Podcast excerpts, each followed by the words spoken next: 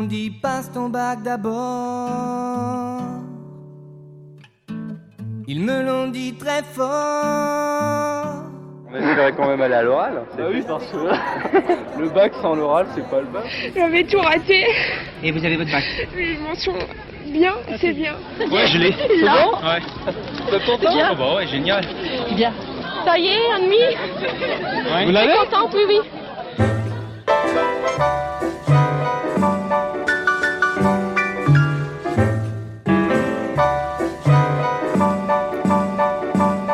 Le bac, ce fameux diplôme dont on entend parler pendant toute notre scolarité et qui fait le marronnier des journaux télévisés au mois de juin. Pendant longtemps, le bac est resté un précieux sésame, obtenu par une petite minorité d'élèves. Mais depuis une dizaine d'années, c'est plus de 75% d'une classe d'âge qui obtient un baccalauréat, qu'il soit général, technologique ou professionnel. On se rapproche de l'objectif de 80% d'une classe d'âge au bac, souhaité par Jean-Pierre Chevènement dans les années 1990. Dans ces conditions, peut-on dire que le bac est devenu un diplôme démocratique? Pour le savoir, nous avons mené l'enquête. Enquête d'école, un podcast de Diane Péduchot.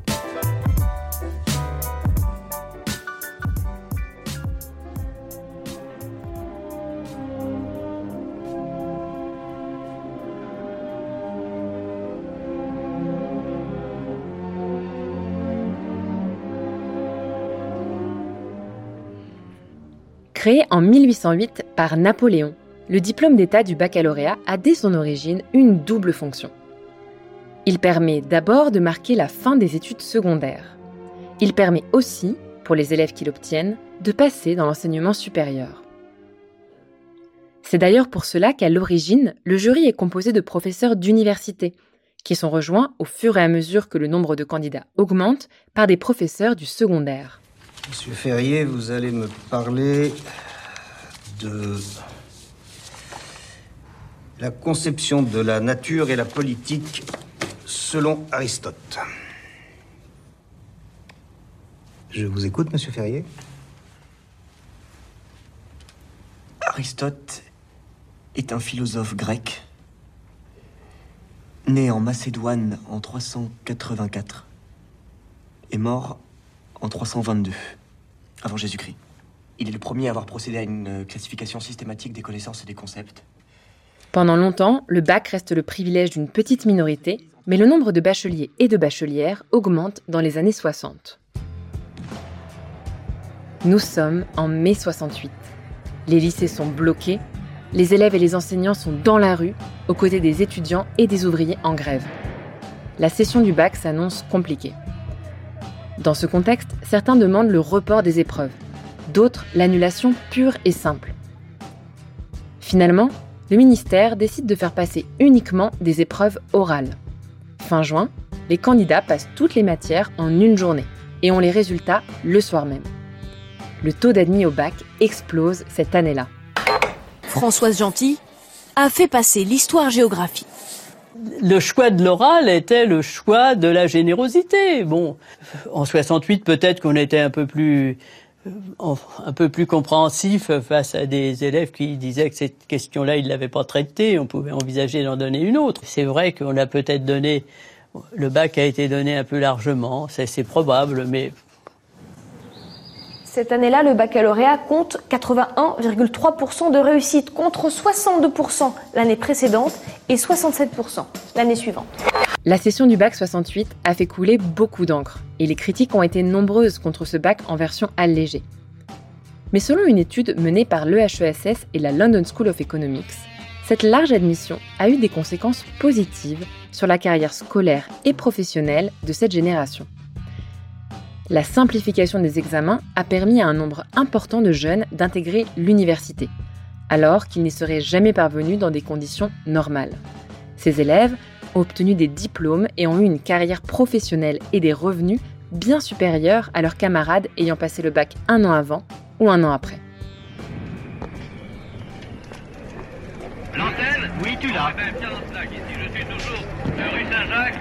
Les étudiants sont en train de relever une autre barricade à l'intérieur de la rue Saint-Jacques afin d'éviter d'être tournés. Autour de moi, eh bien, les étudiants sont toujours présents. il n'y a pas qu'un seul blessé, il y a 40 Bien. Oui, je suis entouré et chacun essaie de me donner des informations. Effectivement, il y a certainement de part et d'autre. Un appel aux Parisiens Non, un appel aux ouvriers. de faire un appel aux Parisiens. Nous sommes là pour donner l'information. Mais l'heure n'est pas encore à la démocratisation. Dans les années 80, seul un jeune sur trois décroche le bac en France alors que dans beaucoup de pays développés, comme les États-Unis ou la Suède, le taux d'accès au bac tourne autour des 80%. Pour Jean-Pierre Chevènement, alors ministre de l'Éducation, 80% d'une classe d'âge au bac, c'est ça, le nouvel objectif du pays. La création du bac professionnel en 1985 fait alors bondir le taux de bacheliers par génération. Excusez-moi, vous auriez les annales du bac professionnel, s'il vous plaît Pour euh, quelle section Maintenance réseau bureautique et télématique. Mais c'est quelle section, juste Ne cherchez pas, bac professionnel, vous n'avez pas, ou pas encore, c'est tout neuf. Cette année, il faut avoir le goût de l'aventure, l'âme d'un pionnier. Mais pour ces jeunes, ce qui compte plus que tout, c'est d'être arrivé là, au bac. Dans les 30 dernières années, la proportion de bacheliers d'une classe d'âge est passée de près de 30% à près de 80%. Dans ces conditions, peut-on parler d'une démocratisation du baccalauréat? Eh bien, oui et non. Oui, car le taux d'accès au bac, c'est-à-dire le nombre de bacheliers et de bachelières au sein d'une classe d'âge, est de plus en plus élevé. Et cela dans toutes les classes sociales. Et en conséquence, il y a de plus en plus d'élèves qui poursuivent des études supérieures, avec tous les bénéfices que cela apporte en termes de sécurité professionnelle et économique. Ce phénomène c'est ce que l'historien Antoine Pro appelle la démocratisation quantitative.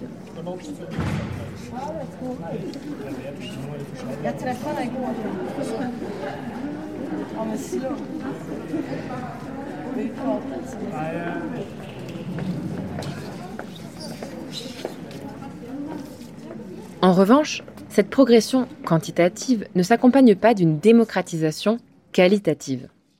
Cela veut dire que la trajectoire scolaire des élèves est toujours très dépendante de leur origine sociale, mais aussi du diplôme obtenu par leurs parents.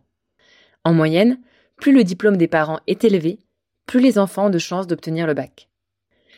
Et puis, il n'y a pas un bac, mais des bacs. Et si l'on regarde le profil des bacheliers, les enfants de cadre ont tendance à obtenir en majorité un bac général, et les enfants d'ouvriers obtiennent en majorité un bac professionnel ou technique. C'est ce que Pierre Merle, sociologue, appelle la démocratisation ségrégative.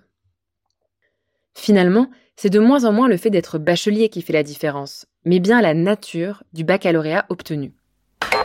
Le bac fait donc peau neuve, du moins pour 2021, fini les trois séries classiques, L, ES et S.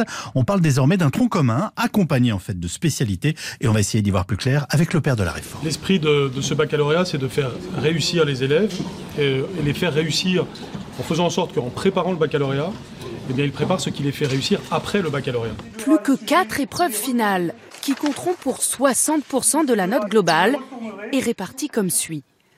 En première, le français oral et écrit est maintenu.